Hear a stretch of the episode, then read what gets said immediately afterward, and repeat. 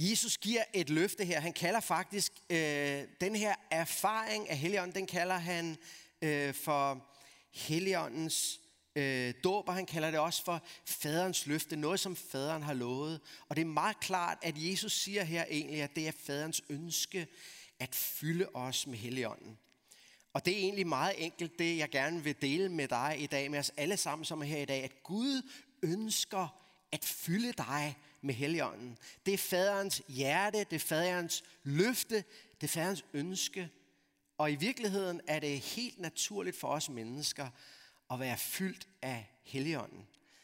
Nogle gange så kan det godt lyde sådan lidt eksotisk eller lidt ekstraordinært, men egentlig er det meget, meget naturligt. Egentlig er vi skabt til at være fyldt af Helligånden. Vi læser jo i skabelsesberetningen den her fortælling om, at Gud formede mennesket af jord, og så blæste han sit livs, sin livsånde ind i, i mennesket, så mennesket blev levende. Øhm, og det var ikke bare det fysiske liv, det var åndens liv, det var Guds iboende nærvær ved Helligånden, som Gud blæste ind i det første menneske. Og øh, når Jesus vandrer her på jorden, så taler han meget om, at... Øh, at det skal vi opleve igen. Det her med, at Helligånden er iboende, at Guds ånd er iboende. Og øh, efter sin opstandelse beskriver Johannes evangeliet, hvordan det her nye liv kommer ind i disciplene. Jesus møder dem, åbenbarer sin opstandelse for dem. Så står der, han ånder på dem, han blæser på dem igen. Så siger han, modtag Helligånden. Og her i Lukas evangeliet og i, i, i I Lukas andet skrift, Apostlenes Gerninger, der bruger Lukas nogle lidt andre udtryk, end Johannes ville bruge. Han taler om at blive døbt med Helligånden. Han taler om at blive fyldt med Helligånden, og at Helligånden kommer over os. Men det er det, som Gud han ønsker. Det er det mest naturlige for os, at være fyldt af Guds ånd.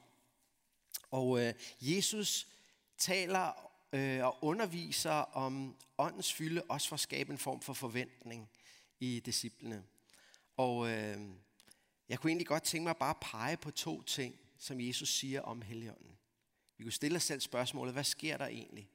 Hvilken forskel gør det, at jeg får den her erfaring af, at Gud fylder mig med sin ånd? Og der er to ting, jeg gerne vil pege på, ud fra den her spændende samtale, som Jesus har med sine disciple. Der står, at i fyrre dage mødes han med dem, og han taler med dem om Guds rige, og så forbereder han dem på at modtage Helligåndens fylde. Og øh, så er der en meget skøn og interessant samtale her. Øhm, og det første, Jesus egentlig øh, viser os om, om det at være fyldt af Helligånden, det er, at det gør noget ved vores fokus, ved vores livsperspektiv. Det fornyer vores fokus på en eller anden måde.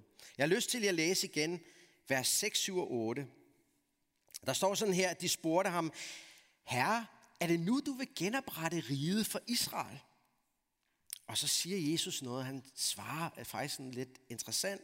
Han siger sådan her, øhm, det er ikke jeres sag at kende de tider og timer, som faderen har fastsat af egen magt. Men når Helligånden kommer over jer, så skal I få kraft, og I skal være mine vidner lige til verdens ende.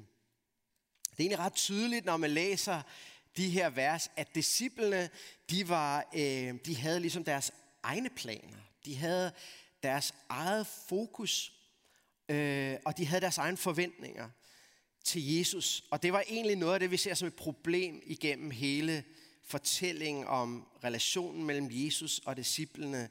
De havde sådan nogle tanker om, at Jesus skulle blive konge i Jerusalem, og så skulle de jo, de var jo tolv, så de repræsenterede ligesom de tolv stammer i Israel, så skulle de sidde på troner og regere sammen med Jesus på en eller anden måde.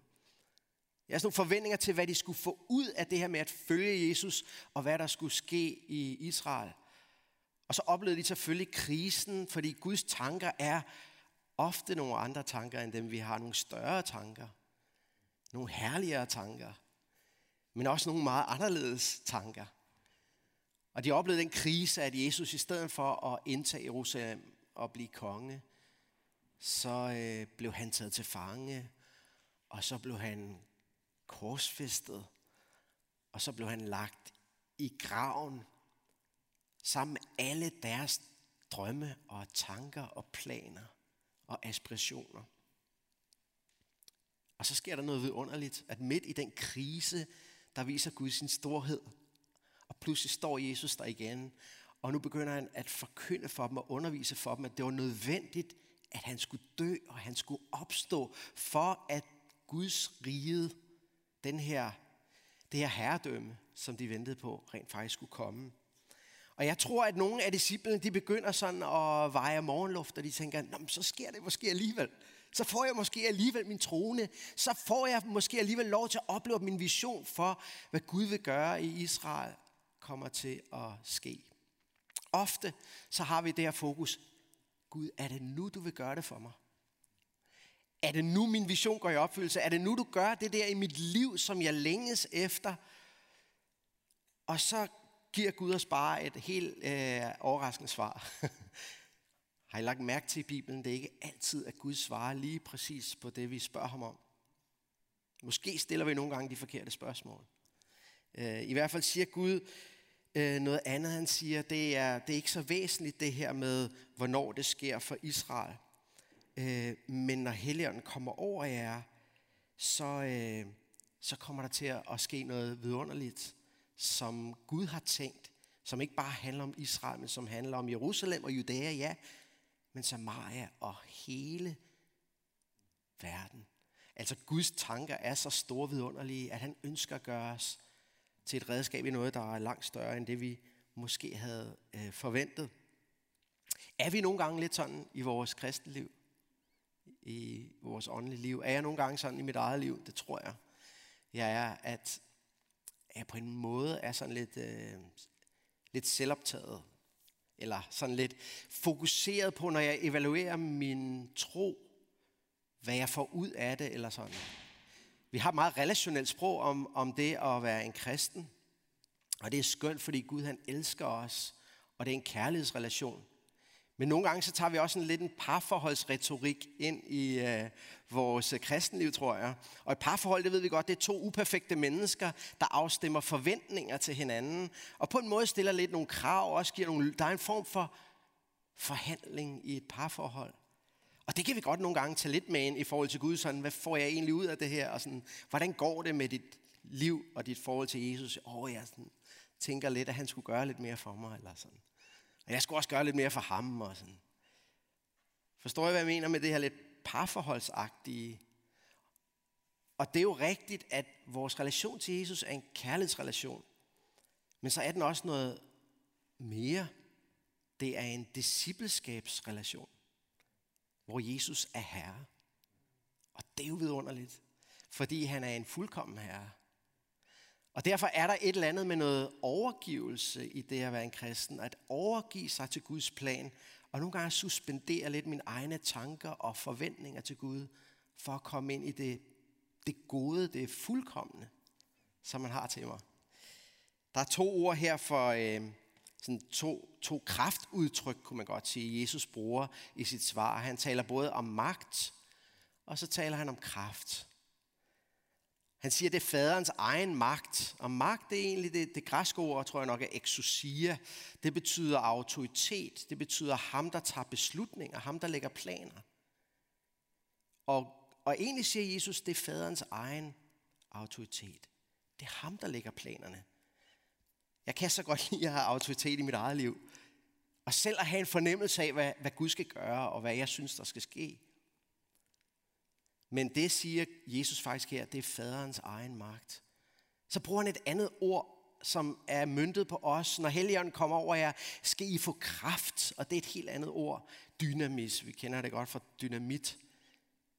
Det handler ikke så meget om at have autoritet, men at have kapacitet. Man kan sige egentlig, at, at evne at gøre det, som er blevet besluttet af ham, der har autoritet.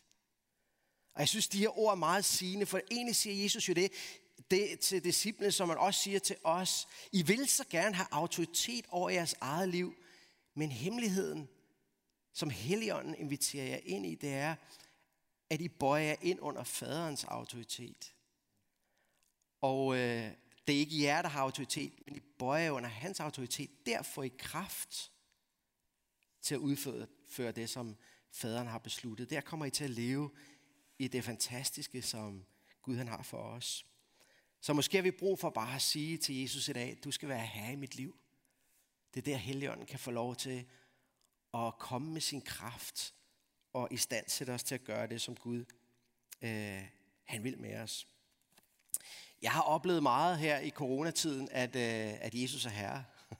Og det, det der med, at han har nogle andre planer end os. Jeg arbejder jo til daglig med iranske og afghanske øh, konvertitter, som har været muslimer, og som i meget stort antal lige nu kommer til tro på Jesus. Der er en vækkelse både i Iran og i Afghanistan, og også blandt flygtningene, de iranske og afghanske flygtninge.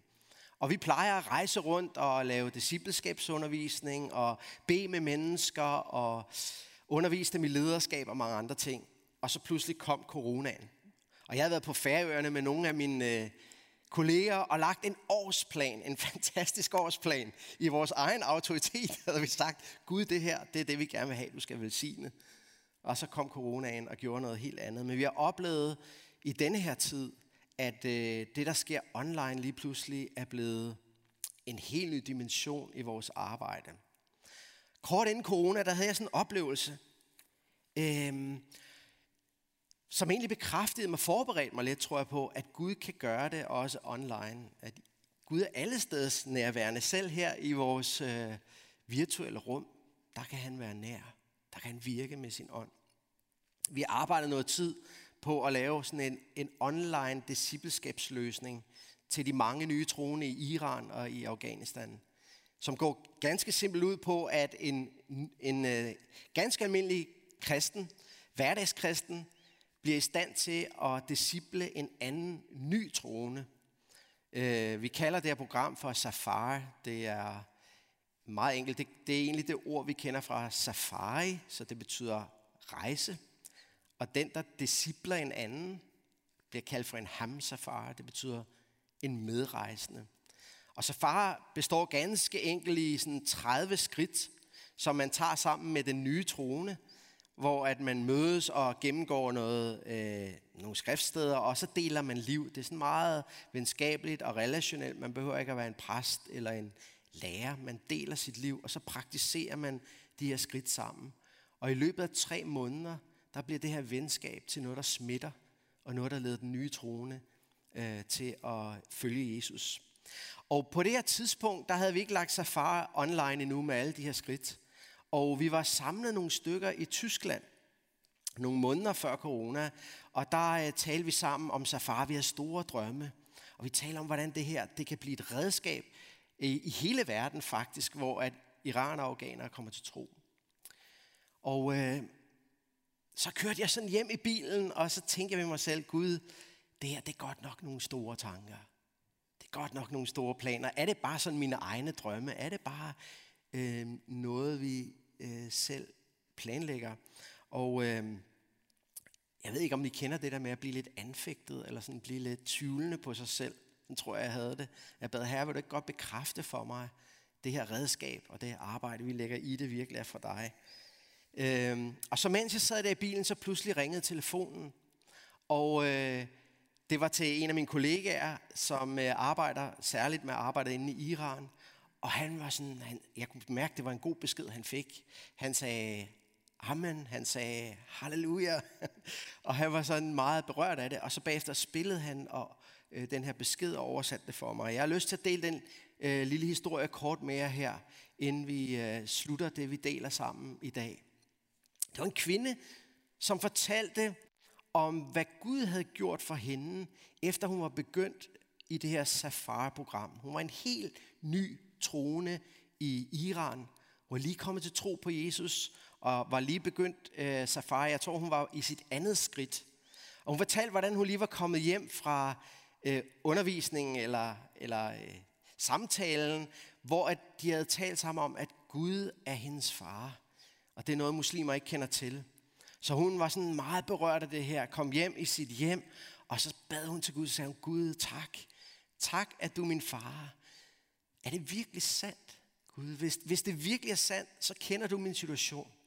Og du ved, at øh, jeg er fattig, og jeg er alene med min datter, og du ved, hun skal starte skolen her i næste uge. Og Gud, hvis du virkelig er min far, så vil jeg så gerne, at du sørger for hende, fordi du ved, at jeg ikke har råd til at betale det, vi skal købe, for hun kan starte sin skole. Vil du ikke nok hjælpe os med det, far? Så bad hun helt enkelt.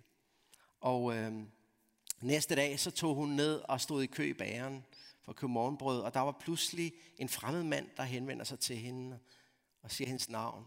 Og hun ignorerede ham, fordi i Iran, der skal en kvinde ikke sådan lige give opmærksomhed til en fremmed mand, der, der siger øh, hendes navn. Så hun gik hjem igen, og så gav hun sig til at spise morgenmad, og ikke længe efter, så banker det på døren, og hun går ud og åbner, og der står den samme mand.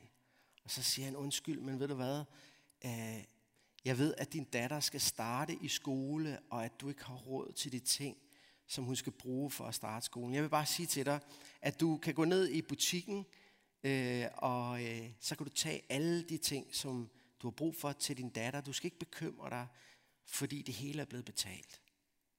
Og så gik han hurtigt igen, og hun stod sådan tilbage og siger, jeg var dybt overrasket. Men selvfølgelig skyndte jeg mig at tage mine ting ned i butikken, og det blev bekræftet, du kan bare tage, hvad du skal bruge. Og jeg gik rundt i butikken der, og så takkede jeg Gud. Så sagde, far, tak fordi du har omsorg for mig. Tak fordi du har vist, at du hører min bøn. Og så gik jeg og tog alle tingene, og så fortæller hun videre, at øh, så sagde jeg også til Gud, far, nu ved jeg, at du virkelig er min far. Øhm, du ved også, at min datter har brug for medicin. Vil du ikke også godt sørge for de penge, som øh, jeg har brug for til, til medicinen? Og øh, så går hun hen med alle tingene der og viser alt, hvad hun har taget, og, og øh, butiksejeren bekræfter og siger, at det er helt fint. Det hele er blevet betalt.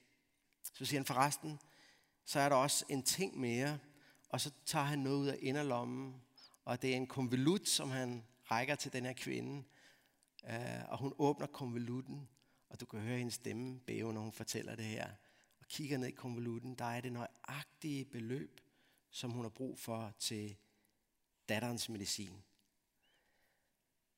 Så hun tog hjem og var fyldt selvfølgelig med glæde, og i øvrigt har senere forsøgt at finde den her mand, og har ikke lykkedes i det. Jeg ved ikke, hvad det er. Men jeg sad bare i bilen og hørte den her historie, og den er næsten for god til, man kan tro den, ikke også? Og så sagde jeg bare, tak herre. Fordi at når vi går ind under din autoritet, så får vi lov til at blive delagtiggjort i nogle planer, som, øh, som ikke handler om vores kapacitet, om vores kraft, men det handler om noget, Gud gør. Det handler om Guds mission. Det handler om Guds kraft, som øh, virker igennem os. Der var en sidste ting, jeg har lyst til bare at sige her, om det Jesus øh, deler med sine disciple. Altså det første er, at vi har brug for et nyt fokus. Vi har brug for nogle gange at glemme vores egne behov, og så gribe det, som faderen i sin autoritet har besluttet at gøre. Bøje os ind under det.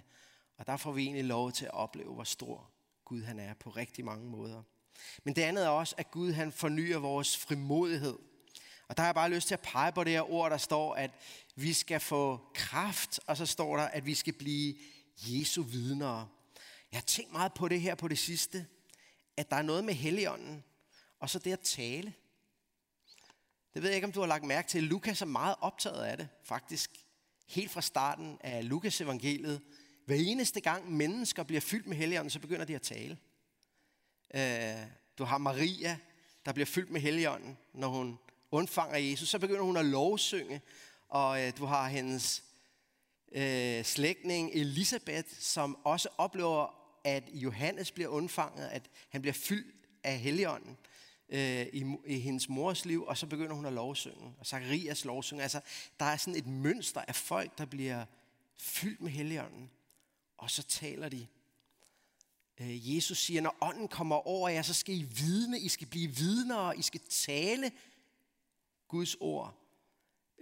Og på selve pinsedagen, så sker der jo det, at de begynder at tale i nye tunger, og helt mirakuløst, så taler de om Guds store værker til alle de folk, som er forsamlet. Og når Peter skal forklare det med stor frimodighed, det er en stor forandring for den angstfyldte Peter, lige efter korsfæstelsen, til den her nye, frimodige, åndsfyldte Peter, så citerer han Joel, der siger, at ånden skal komme over alt kød. Altså, det er en profeti fra det gamle testamente. Og når Helligånden kommer over jer, så skal jeres sønner og døtre profetere. Der er noget med Helligånden, og så det at tale. At Helligånden faktisk sætter os i stand til at tale inspireret, at vidne om det, som Gud gør. Og nogle gange, så har vi ikke engang ord for det. Og så kommer Helligånden og giver os sine egne ord. Ja, med tungetale er måske lidt noget underligt noget. Jeg oplever det tit i mine bønner, at, at når jeg ikke rigtig har mine egne ord, så giver ånden mig ord. Det er en gave, vi kan tage imod. Og øh, så kan på en eller anden måde ånden tale. Måske lidt ligesom et, en baby, der ikke har ord. Jeg kan huske, da min søn var lille, så kunne han godt sige til mig, far, tak fordi du skiftede mig. Eller tak fordi du gav mig æblegrød, eller hvad jeg nu gav ham. Selvom han ikke havde sproget endnu, da han var baby, så sagde han det bare med nogle andre ord, og jeg forstod ham godt. Og nogle gange tænker jeg lidt, det er sådan, det er, at vi har noget i vores ånd, vi ikke helt kan udtrykke, så giver ånden også nogle andre ord. Og så kan vi tale til Gud, og så kan vi tale til mennesker, og i det er, er der en, øh, en åbenbaring, der er en kraft, hvor Gud begynder at virke. Igennem talen kalder han på mennesker, og formidler han noget til mennesker.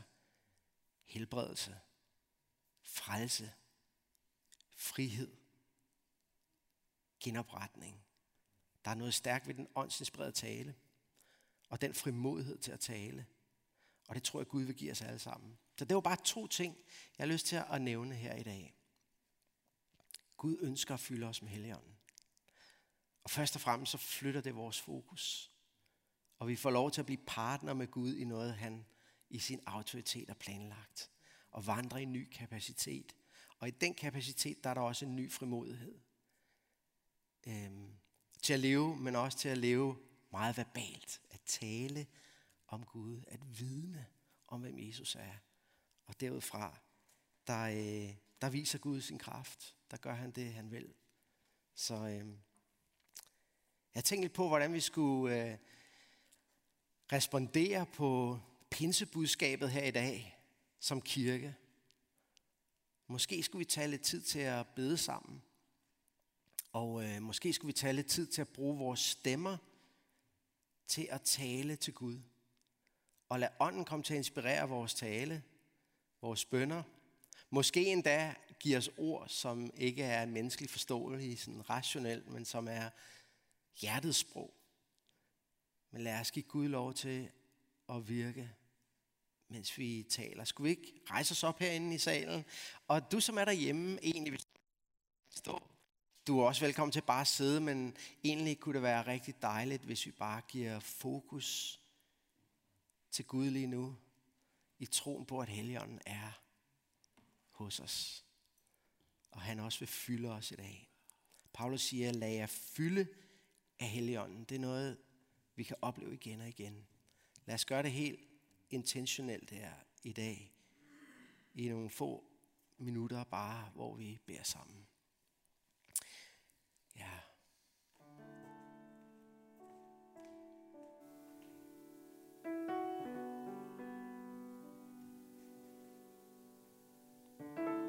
Tak Gud. Tak Fader, tak Søn, tak Helligånd. Tak mægtige Far, som har talt løfter over vores liv, fordi du har gode planer. Fordi du har besluttet gode ting for os.